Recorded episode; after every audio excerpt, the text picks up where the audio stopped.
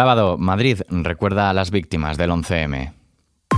ISFM Noticias con Daniel Relova.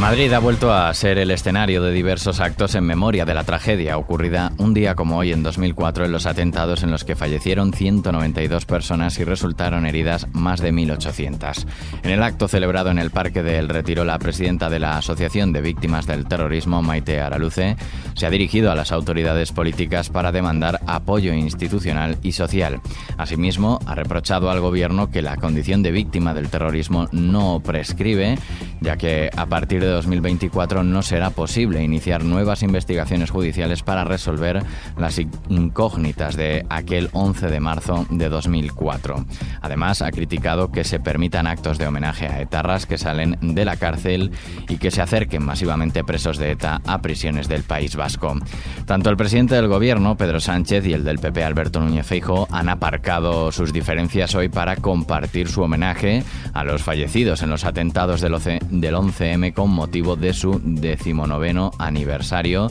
y reivindicar la importancia de mantener vivo su recuerdo. El líder del PP ha mostrado su compromiso humano y político con las víctimas, si bien no ha hecho mención a la propuesta de que se evite que la investigación de los atentados prescriba en marzo del próximo año, si lo ha hecho la secretaria general de los populares, Cuca Gamarra, en un tuit. Sánchez, por su parte, no ha participado en ninguno de los homenajes celebrados en la capital, pero se ha referido al 11M desde Moguer, Huelva, donde se ha presentado el Miura 1, el único cohete español creado para el transporte espacial y pionero en Europa que situará a España entre el reducido número de países con capacidad para lanzar al espacio satélites de pequeño tamaño fundamentales para sectores clave como las telecomunicaciones, la defensa y la investigación científica y la campaña de lanzamiento. Seguimos en Huelva y seguimos hablando de Sánchez, quien ha exigido a la patronal que se siente con los sindicatos para pactar una negociación colectiva que reparta los beneficios de las grandes empresas con justicia,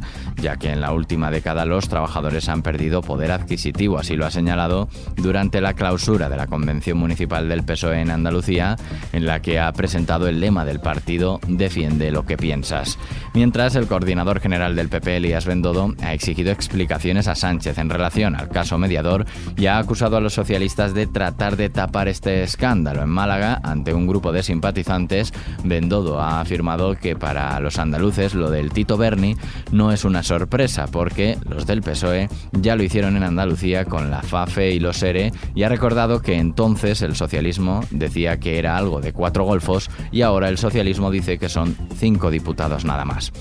Cambiamos de asunto. Fuera de nuestras fronteras, el grupo de mercenarios rusos Wagner continúa su avance en Bakhmut, donde ha comenzado a combatir por el control de la metalúrgica Azov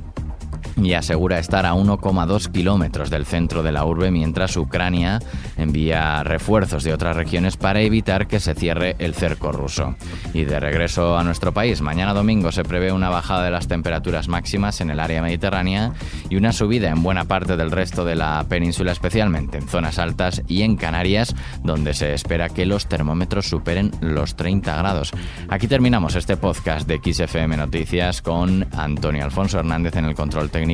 la música y la información siguen en XFM. Un saludo de Daniel Relova.